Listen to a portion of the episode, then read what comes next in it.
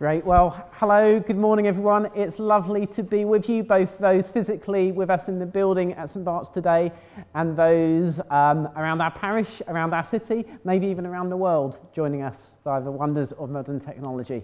Why don't we pray?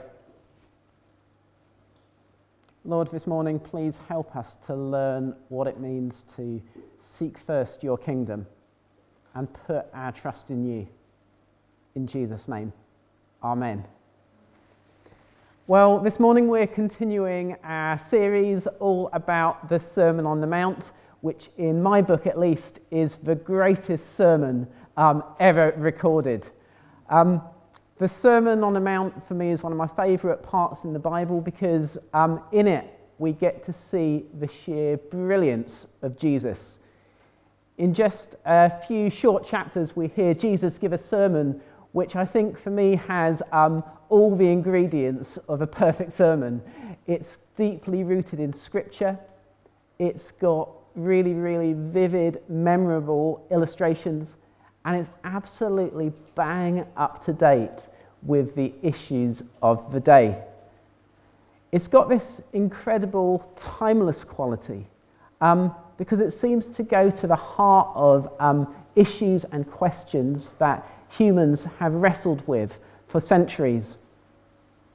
It talks about how to live well and how to love well, how to pray, how to be generous, how to view things like money, sex, and power, how to deal with anger, resentment, disappointment, anxiety.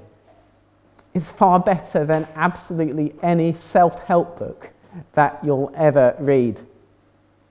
But I have to admit, I've got a kind of love hate relationship with the Sermon on the Mount because although I love hearing what Jesus got, has got to say here, I also find it immensely challenging. And I guess on one level, I probably don't really want to hear it.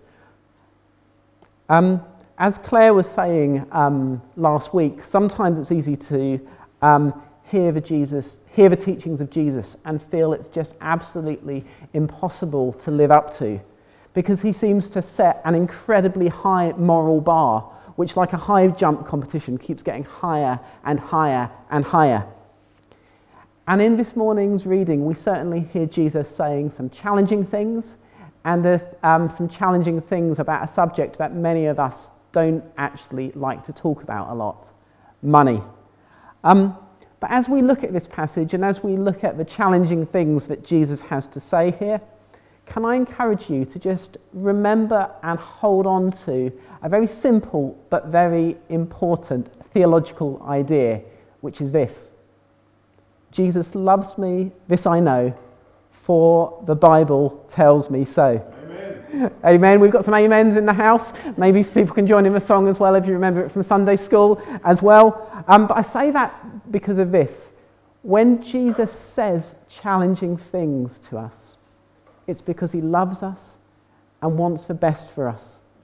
And he wants us to be free from the things that hold us down, hold us back and weigh us down, and get us tied up in knots like those strings that Jill was showing us earlier.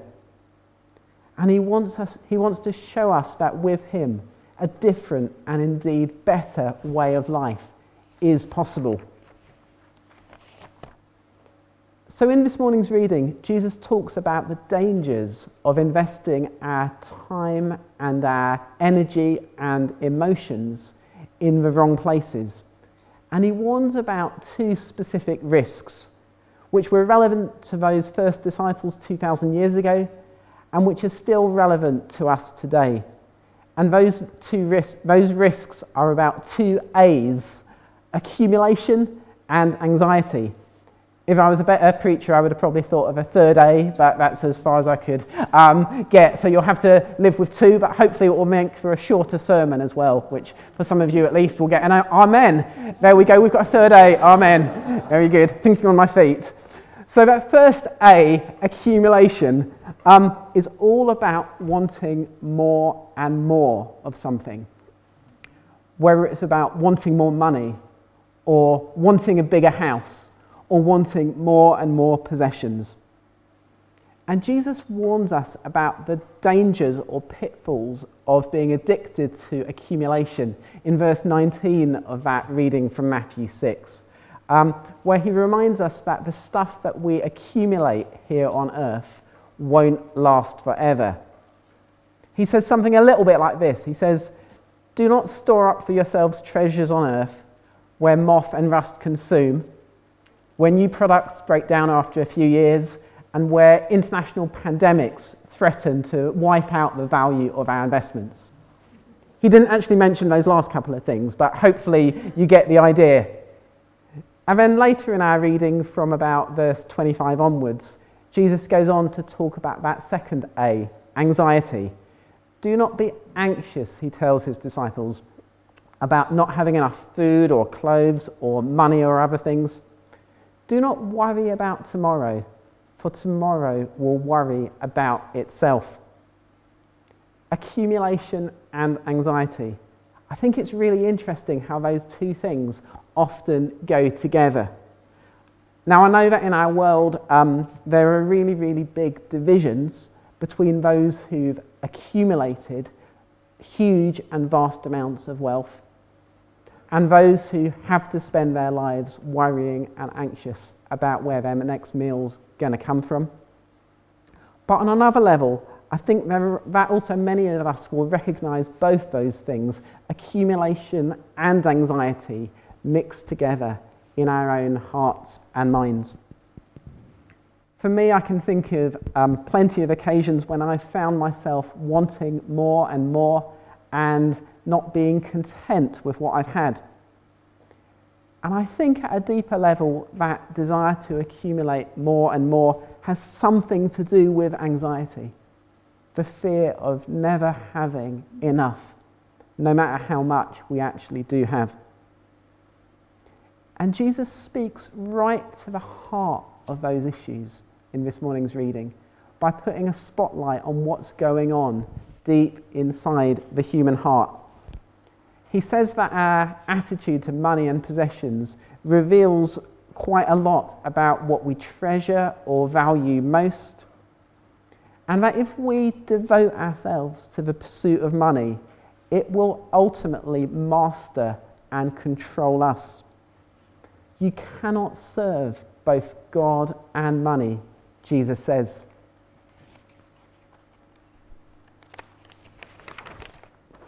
Sorry, bits of paper stuck together.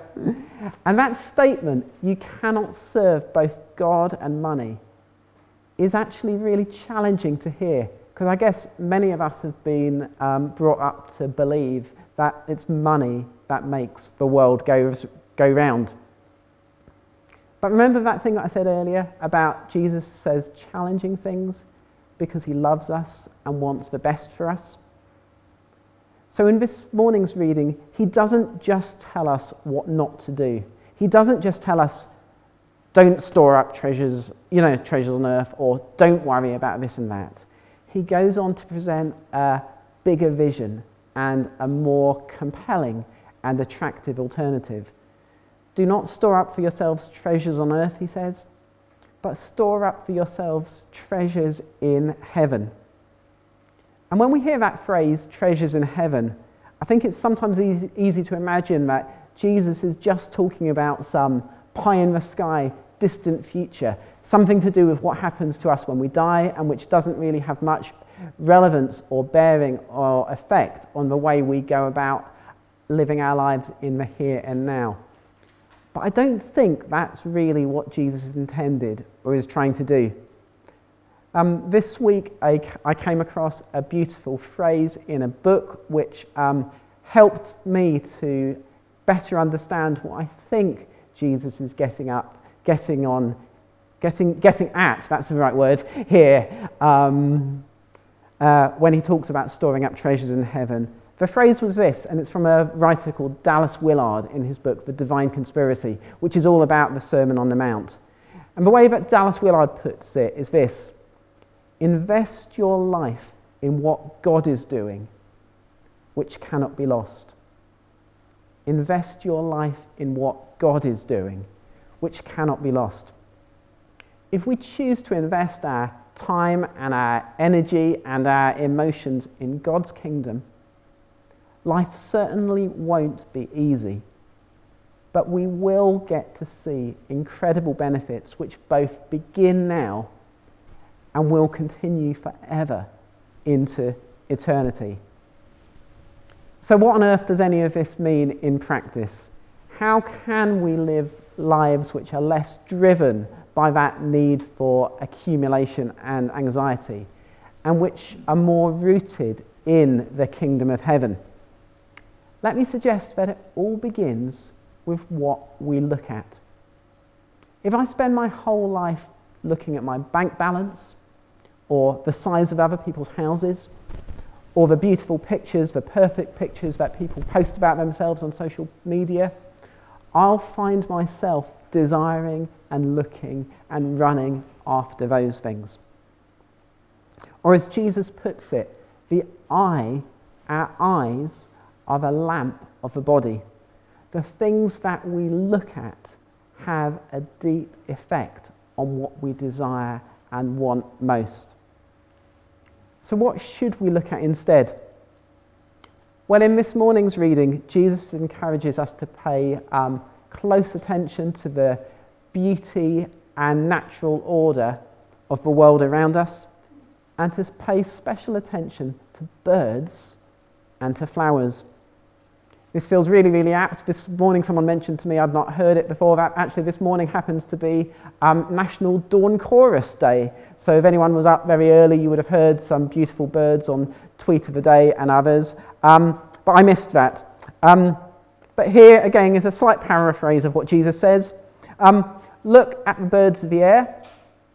They do not sow or reap or store away in barns, and yet your heavenly Father feeds them and see how the flowers of the field grow.